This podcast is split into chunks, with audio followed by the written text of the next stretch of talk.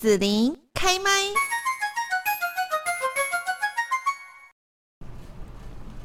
那我们今天呢，在节目这边哦，就是来邀请到呃我们的王福凯老师哈。大家知道，我们之前有访问到老师是品牌行销的专家哈。那最近呢，就是呃王福凯老师哦出了一本书，叫做《爱与恋》，从谈情说爱，洞见品牌新商机。那有这个独特的发现，就是说哈，行销跟爱情之间的关系哦，就像爱情的本质一样。那品牌呢，也要用足够的用心跟努力，把消费者。好，真的把它看作是像爱人一样的关系来思考，才不会说呢，不但恋爱谈不成，而且呢，呃，还让消费者把品牌就视为渣男渣女。我觉得这样子的一个呃想法哦，其实还蛮有趣的哈。爱情跟品牌行销，那现在呢，我们就先请王福凯老师哦，就是呃台湾行销传播专业认证协会，还有台中华品牌再造协会的理事长，来跟大家呢问候一下喽。好，子琳主持人好，各位听众大家好，我是王福凯老师，很高兴今天与大家一起来分享这个议题。是，那呃，我们就来聊到说哈，书里的这个目录，我看到说它就是列出像爱情有不同的阶段。我本来想说这个书里面会写什么，就就是啊暧昧啊、追求、告白、交往、约会、哈秀恩爱，或者是说到了承诺、婚姻哦、冲突、第三者，或者是分手、失恋、离婚等等。这讲的就是一个。恋爱的过程嘛，好，这跟品牌行销有什么关系呀？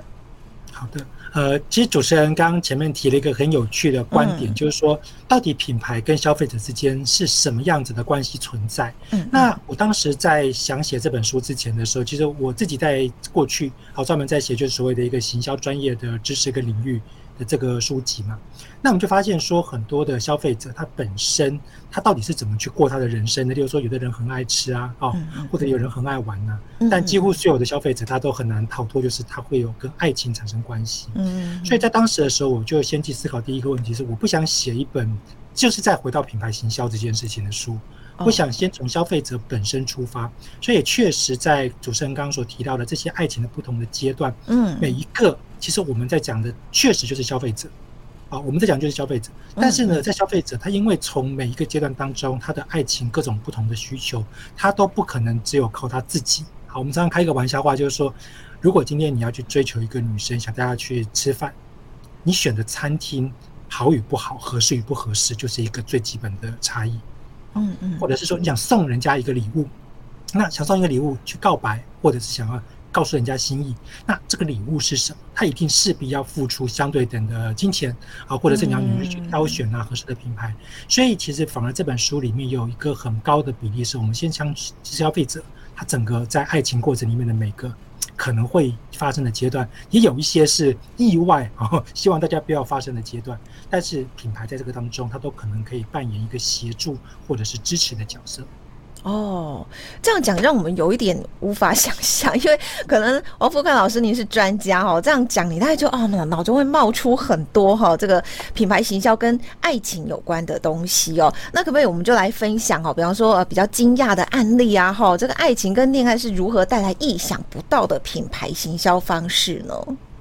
好，呃，这个也是在这个我们自己在过去观察里面呢、啊，因为很多的、嗯。年轻人，他其实刚开始谈恋爱的时候，他到底对于如何去选品牌来让另外一半有兴趣啊，或者是说，哎，这是一个很好的，我们讲到在暧昧的阶段当中建立关系的方式嘛。所以，我就先讲一个我自己以前朋友的例子。好，在很多年前的时候，这个高中啊，就有一个朋友，他说，哎，他要去送一个礼物给他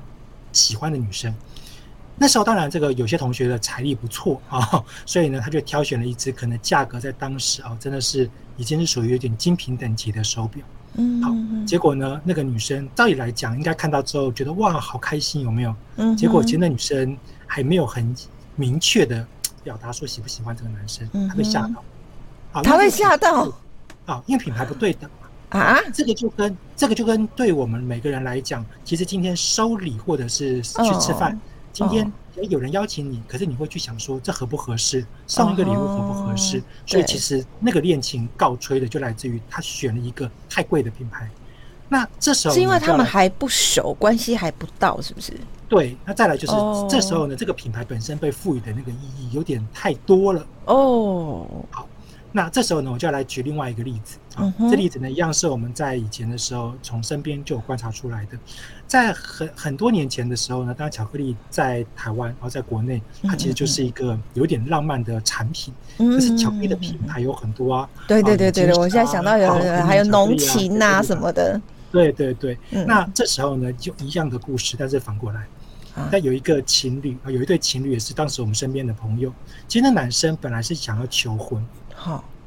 他就问了我们一些意见啊，他就准备了这个餐厅啊，也订了餐厅啊，也准备了礼物啊。求婚算要慎重，重要的人生时刻，对不对？对，没错。所以那时候呢，结果他大概都各个方面都准备了，可是总不能突然之间就跟女生一见面就说：“哎，我们要求婚，有没有？” 就带走了。所以呢，他就铺梗一下。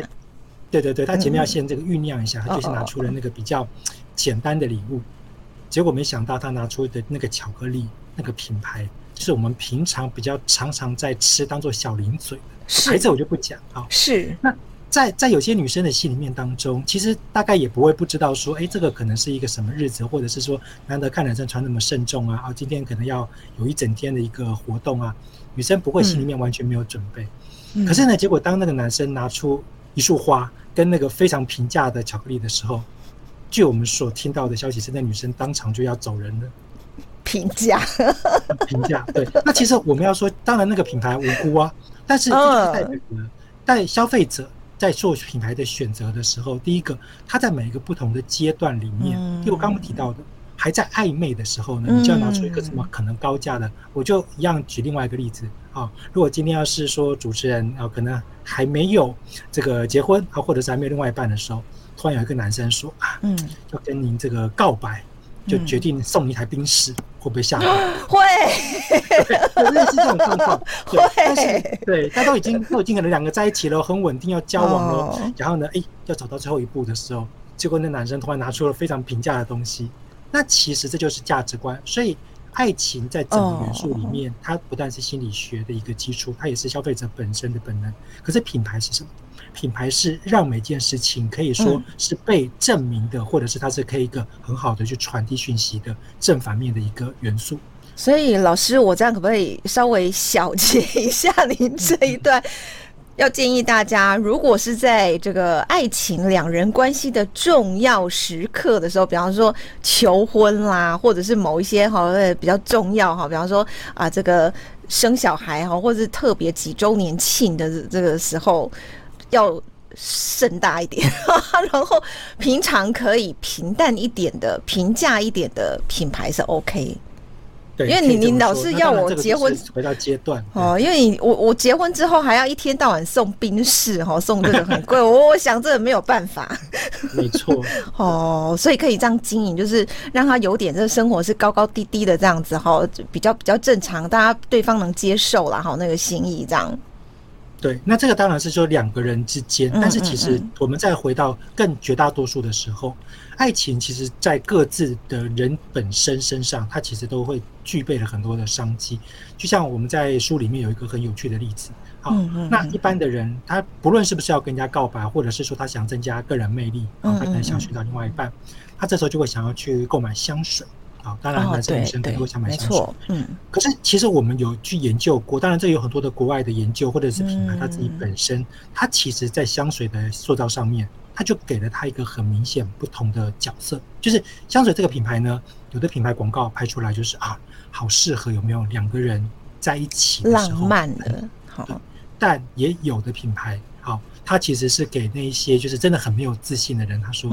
你喷上去了。你这个人不但有机会找到另外一半，你可以找到很多的另外一半，这样好吗？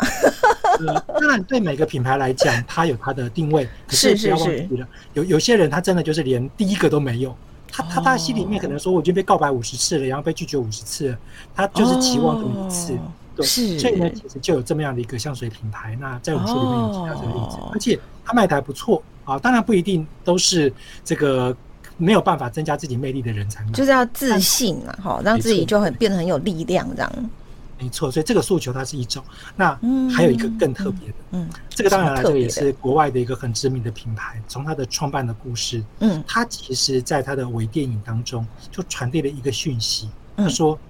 有有时候啦，你喜欢的那个对象，他可能刚好已经有了另外一半。对，但当如果你拥有这个品牌，你有机会让自己能够取而代之。哦，这 蛮吸引人的。这个在在现在的社会当中，它当然还是会有一些争议，但是我们可以发现，就是说，在这些整个发展的过程当中，对爱情的援助，他可能就正好爱不丢狼啊，就遇爱到了一个这样子的人，是是是，他只是没有下一个选择，所以他就只好先将就一下这样。对，但有可能他说不定他自己觉得他找到了一个命定的，只是这个命定的。在他的生命当中已经有另外一个对象了，是是是是，他好想要能够给自己一些更好的这个所谓的呃品牌的一个元素，能够去增强他自己的魅力嘛？嗯嗯，诶，就有品牌发现了，我用同样的方式去鼓励消费者，虽然就社会道德来说有一些可能是争议，但我们回到品牌行销，嗯，当每个消费者有需求的时候，我们只要在合法合理范围当中，其实品牌他所做的事情，最后还是把东西卖掉嘛。给消费者他需要的，跟获得品牌的经营利益。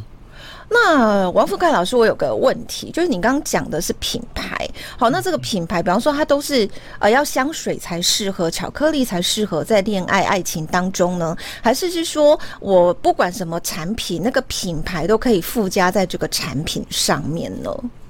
嗯，好，就是哪哪些类型的品牌是可以来用这样爱情跟恋爱元素的？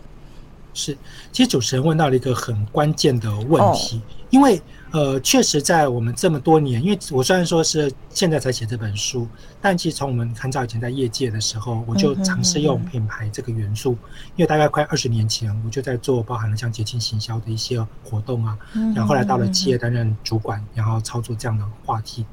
我们可以说大多数的产品啊，我们刚刚讲把品牌跟产品分开来嘛，大多数的产品是中性。是中性的，所以品牌可以赋予它这样子的一件事情，例如说这个公司或者是这样子的一个所谓的产品品牌啊、服务品牌，甚至是门市。所以说，像以刚刚的例子来讲，我们自己曾经操作过一个很特殊的是家具，家具。那这个家具其实很有趣的是，一般情人节里面，以前过去大家都会说，哎，情人节不就是要送人家什么？可能是钻石啊、戒指啊，啊，或者刚刚提到的巧克力啊，啊等等。那当时的时候，我我自己设定了一个新的主题，我说是谁规定的？有很多的情人其实就是缺了下一步。那时候我们其实有一些市场调查的资料来佐证，就是说，尤其是那种北漂啊，或者是我们讲到的，他是这个从外地来读书啊，真的是可能是这个两两岸以上啊，或者是国外的一些爱爱人啊，他们其实在考量要不要往下一步的时候呢，他情人节虽然很重要，嗯，但是能不能够有一个象征性的意义在？所以那时候我们就设定了一个产品，啊，叫做这个休闲椅。好，那休闲椅呢，当然男生比较多，就它不像是一般沙发，它比较像单椅。后来又设定了叫做沙发床。嗯，哎，那主持人就听出来一个很有趣的点。第一个，我们改变了目标对象，很多都是以前男生送女生嘛。对。我们在那个文案里面设定就是，谁说女生不能够暗示男生？两个人可能其实本来就已经有住在一起的情况，对对，只是呢，哎，要往下一步的时候就不能只是单纯住在一起啊，你真的要认真求个婚呐，对，好，所以这女生呢，哎，就可以用订一个我们讲到的这个休闲椅啊，哎，为什么？因为订了之后呢，这样的男生知道说，我是希望能够在你快乐的时候、休息的时候，随时都两个人能够一起相处。嗯，那更进一步的这个沙发床呢，其实就是一般有些小的这个住屋环境。它其实沙发啊是一般人来坐的嘛，但沙发床是可以打平的。是，我们在这个调查之后呢，去做了这个行销的方案去测试，结果没想到业绩有一定的成长。哦，因为以往大家都觉得说情人节就是要去吃菜吃饭呐，餐厅啊，礼物啊，诶，那个礼物没有想到它可以多一个意涵在。对，那那个时候呢，这个意涵就被加进去，所以这个产品其实过去并不是常常在情人节当中会作为元素的。但是其实我们把它改变了它的意涵跟沟通方式，诶，它反而带来了就是产品销售跟消费者，他也多了一个力量嘛。啊，我要是送别的东西，好像很难告诉对方说，我就是想要往下，而且不特别嘛。对对对，啊，我觉得这个椅子的这个哈加进去的爱情的。这种元素，感觉嗯。很好，很有意思，是好。那老师就是说，哈，我们刚刚讲到，呃，是呃谈恋爱的时候，你可能要告白，或者是说要求婚，就有他啊、呃、弄错品牌的这个给予的方式了，哈，选择错品牌了。那有没有就是说，呃，品牌，然后他在用爱情啊或恋爱元素，哈，犯了一些的错误呢？嗯嗯，好。其实很多的品牌，他想要去尝试爱情行销这个话题来讲，尤其是情人节啊，其实是很常见的啊。就是尤其是这些年，可以发现很多的品牌，只要碰到这个两大情人节啊，但其实他对于情人本身理不理解他自己这件事情，他其实不够去深入的去做调查或研究。就是刚刚说到的嘛。两个情人到底他是到什么样的阶段？其实很多品牌他是不够理解的，嗯，所以他很容易去在这种所谓的文案上面发生问题。那第二个是品牌理不理解他自己在消费者心目当中的扮演角色。嗯，好，那我们来举一个也是像刚刚这个错误的例子。那曾经有一个饮料品牌，国外很有名的饮料品牌，他当时的时候呢，他其实在做了一个文案，他就是鼓励说，哎，情人在情人节里面哦，两个人一起喝那个饮料。乍听之下好像没有什么问题，所以他第一个先设定的就是两个都是应该情人的身份。好，但结果呢，在文案的之外，他要去配图嘛，他配的图，消费者就很疑惑了。第一个，他选了那个就是两个看起来就不像情人的，啊，两个就是感觉起来只是像一般朋友，甚至是两个可能有一点这个 哥们，像有点刻意。对对对对对。那第二个，其实，在时代，因为其实这个书我们要讲，就是它是更符合现在这个新时代的啊。那那个品牌，它的广告大概是在将近十年前，嗯，他选的那个例子呢，它的性别，当时是比较多人会去讨论的。好，结果呢，就有一些人说，哎，你这个品牌过去都不在这个议题上面，你怎么突然之间用这样子的一个方式来做沟通？好，那所以当时的时候就发生了一些这个所谓的这个媒体的，哎，他会去报道啊，结果他比较不是正面的嘛。好，那在这个所谓的刚开始有社群的时候呢，这个社群上面有一些争议在。是，所以其实第一个就是说刚刚说到的嘛，你不理解消费者他其实真实的面貌这件事情，它其实是一个很大的挑战，因为当品牌不理解，很容易搞错。就像我们当时在设计那个方案的时候，我们也同时对比国外。哦，国外有一个很特殊的例子，这个在我书里面有讲到，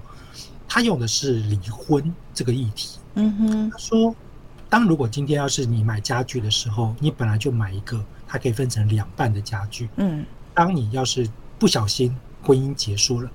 我可以用我的自己这一半把它带走，因为像沙发嘛，然后我们刚刚讲床嘛，你总不能够切一半呐？哈，嗯，所以当时的时候，那个国外的例子呢，就曾经用过这个方式。可是，在国内的业者，哎。他就发现这个元素，它第一个嘛，可能话题太过前进；第二个合理性有问题啊。嗯，啊，因为台湾其实多数的消费者，他比较不喜欢买这种所谓的，例如说两个组合在一起、三个组合在一起的家具啊。所以呢，像这种就是品牌，他如果真的要去做，他去想想，台湾消费者可能有的很大方，干脆索性通都不要了，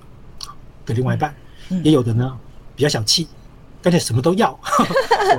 但是绝绝少绝少的会想说，我是不是一定硬要把它分成一人一半的这一件事？这这就是民情习惯的不同。对对，没错。所以说，包含了民情习惯，跟我们刚刚提到的，就是品牌对自己不了解。嗯，他硬要说，哎，我情人节去搭上这个风潮可以啊。可是你是适合一般的告白用的呢，还是你是适合求婚或结婚用的？这也是我们在研究的时候才知道说，哦，像这个主持人一定知道，我这个书的封面其实特别选了一个。国外很知名的品牌的标准色啊，但是我们不是用那个标准色，是用这个接近色。那主持人有没有印象是哪一个牌子？等一下，等一下，我赶快找一下哈。哎，爱与恋哈，这是哪一个牌子呢？好，我们就来直接这个，就一个钻石，然后那个绿就是现在好像蛮流行这个淡绿淡绿这个。好。没错，那我们来解答啊、哦，它其实就是 Tiffany 的颜色哦，对对对，就 Tiffany 绿，对不对？对，没错。但是我们其实不刻意是用它的那个标准色，而是用它这种所谓浪漫的情怀。是是。可是呢，这件事情就有一样是国内的品牌曾经有发生过这个意外，因为呢，他想要在情人节当中，他例如说他一样是戒指，他想让消费者觉得说选他这个戒指就有机会能够求婚成功。可是其实事实上呢，这不是金钱的问题，然后这个价格高或低不是。那其实到后来的时候，我们就发现说，哎，当时这个这个他所操作的行销方案不是很成功，甚至很多的消费者他反弹。为什么？因为那个品牌对消费者来讲，它其实它的单价跟它的一些过去的行销手法太过于有趣，太过于童趣，它不像是一个浪漫或者是一个仪式感的时候所使用的。所以消费者，你说，哎，两个像情侣有没有？高中生、大学生啊，哇，可能对方生日啊，哦，或者是说首次告白。送那个东西，它会带来的一个比较正面的帮助。可是你这个品牌，它就已经给消费者的一个高度，像 Tiffany 好了，或者是我们看到的卡地亚这些品牌，嗯，消费者他才会被赋予象征，就是哦，原来你送我这个，应该是要求婚。好，那所以当品牌不理解他自己的高度的时候，他常常犯的错误就是把自己抬得太高。那当然，偶尔也会发生把自己抬得太低了哈，偶尔会发生啊。嗯，好，那我想问老师，就是说，像我们今天所谈到哈，恋爱啊、爱情跟品牌行销哈这样子的一个呃观点哦，它可以应用在其他的行业或是领域当中，啊不仅仅是品牌行销吗？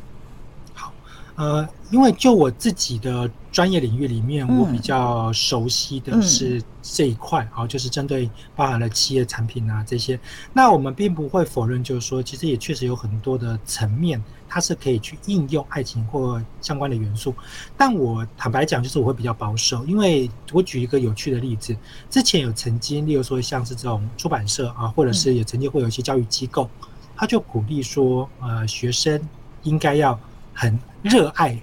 好，这个可能学语文好了，可是你很热爱学语文这件事情，有时候你很难被具象。嗯，所以当你具象，你就会变成了学生好像应该很喜欢学语文的老师。嗯哼，那在年代，不论是年代或者是一些话题上面，有时候它会风险会较大。那同样的例子嘛，例如说，如果今天你说，哎，你很鼓励消费者要干嘛干嘛，这个消费者可能购买的不是一般的品牌行销，他可能是要去做一些他自己本身的议题，好，尤其是社会议题啊等等议题啊，好，你很热爱的去环保，对不对？你要把热爱环保可以理解，你要把净滩当做是你的爱人，这消费者听起来就觉得是不是有点错乱？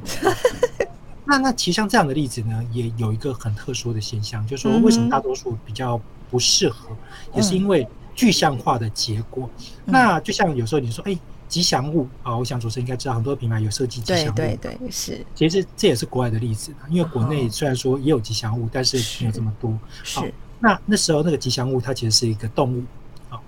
它的这个内容就有点像是消费者，然后抱着那个吉祥物，两个如同爱人一般。嗯嗯嗯嗯嗯。那主持人可以稍微想一想说。这个在议题上面会不会有风险？嗯，可能会有吧。对，那时候其实国外就对于人跟动物之间这样子的一种过于亲密啊，这个在国外很有名，就这个例子。后来品牌出来道歉，他说他意思其实不是这样，但是因为消费者解读嘛，所以为什么我其实会说爱情与恋爱元素在品牌之外啊，尤其是品牌产品行销之外，是不是都很合适？有时候要思考。这为什么要思考？嗯，对对对。那我们也同样在我书里面，其实我也相对。比较保守的一块就是品牌直接跟消费者去建立谈恋爱的感觉这件事情，就是你可以用很多的方式帮助消费者，也可以让消费者对你这个品牌非常的喜欢，但是。不建议的是直接的去呈现出那种很具体的结果，说哇，消费者这个好热爱某个品牌，是热爱老板吗？还是每天抱着那个瓶子呢？还是每天帮那个店要抱着店员呢？那听起来好可怕，有没有？好，对对对，所以有时候这个当然还有一些界限在，但是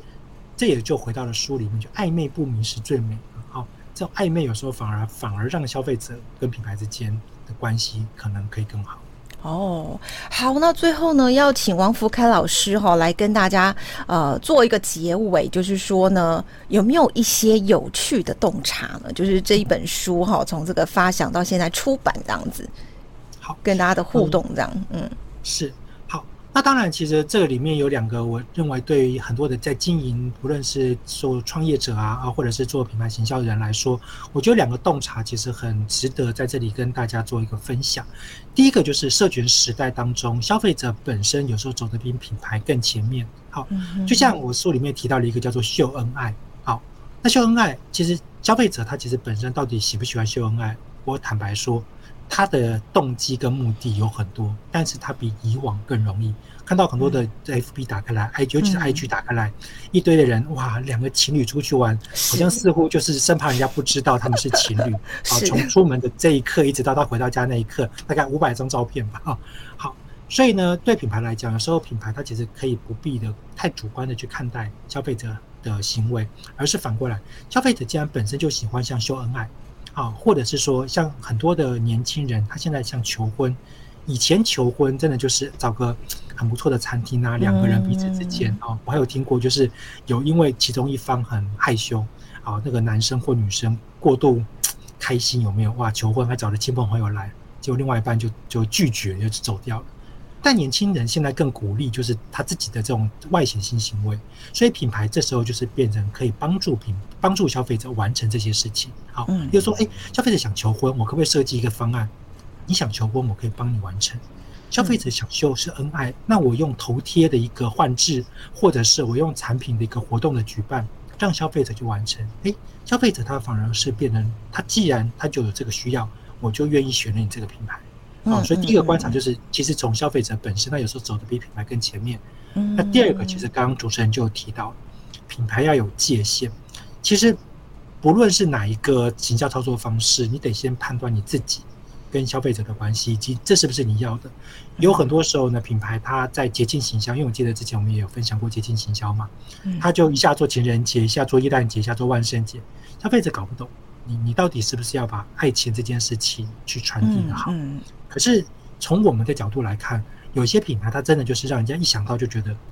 这个就是适合求婚的，好，这个就是适合结婚的。就连喜饼，哦，都不是所有的品牌都适合。有很多的喜饼，尤其是新创的一些品牌，他想把自己设定成是一个喜饼，他要先想一想啊，人家那些老牌的喜饼，他其实做了很多的那种爱情的广告。可是结果呢？哎，这种有的一些新兴的品牌，它今天是情人节，明天是万圣节，改一天的时候是什么春节？乍听很合理，为了商业嘛。可是当今天消费者他觉得你这个品牌形象错乱的时候，他很难去支持。所以品牌他自己有时候要做一些调查分析啊，啊，这件事情越来越重要啊，不能够单凭着就是老板的想法或者是随波逐流啊，他这个界限可能要自己把它给拿捏出来。哦，好，我们谢谢王福凯老师哦。就是呢，在最后这个分享也是真的是非常有意思哦。好，那我们今天在这边呢，就是来邀请到了台湾行销传播专业认证协会的理事长，也是中华品牌再造协会理事长王福凯老师来分享，就是这一本《爱与恋：从谈情说爱洞见品牌新商机》哦。那我们今天在这边呢，就要谢谢王福凯老师喽。嗯，好的，谢谢子琳主持人，谢谢各位听众，拜拜，拜拜，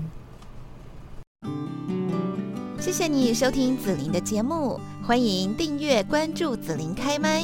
紫琳也想听听你在听完这一集节目后有什么想法或感受，欢迎留言分享或前往紫琳的官网内职天生来逛一逛，我们下次见。